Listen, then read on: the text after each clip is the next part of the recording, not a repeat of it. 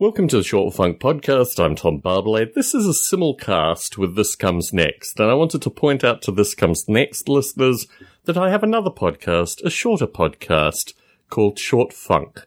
Shortfunk.com for folks interested, and in Short Funk I present, hmm, I don't know, five minute on average long podcasts daily associated with a wide variety of topics. For folks that were looking for a shorter version of This Comes Next, maybe Short Funk is for you, and I have more than 650 recordings for your listening pleasure.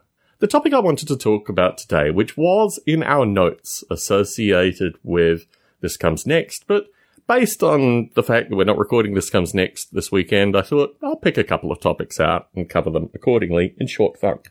The topic for today is the aesthetics of wargaming.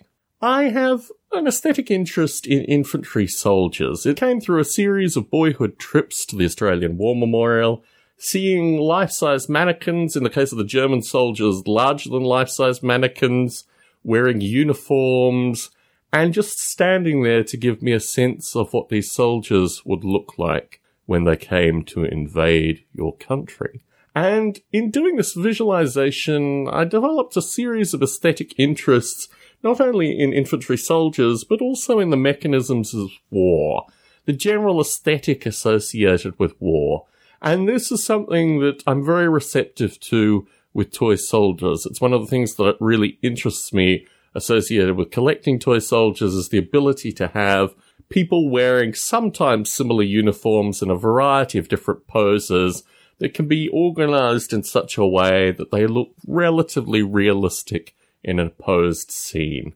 These aesthetics run very deep in me and require me periodically to hold in my hand toy soldiers and reflect upon why I actually participate in this hobby in some real way. And recently I've been lamenting the number of non-functional toy soldiers that I have. By functional I mean are able to be used in my D&D game at work, my Dungeons and Dragons game at work, which is growing relatively rapidly. Month on month, new folk join the D&D game. And I have a number of miniatures in my collection, which I have thought about as kind of collectible items rather than practical items, and I've started to realize that this in fact is a folly that what I need to do is paint these miniatures and get them used in the games.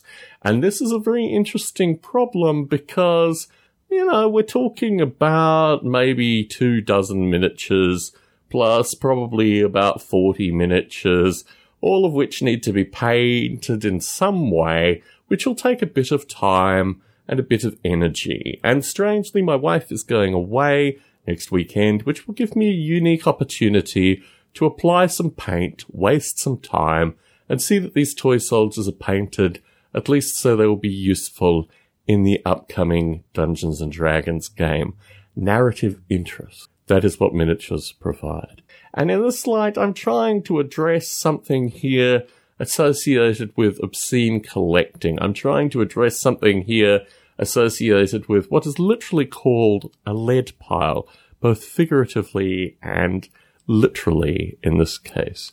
So by addressing the lead pile, I'm addressing something relatively fundamental, the practical use of these things, which in no meaningful sense have a practical use. Tom Barbalet in San Jose, signing out.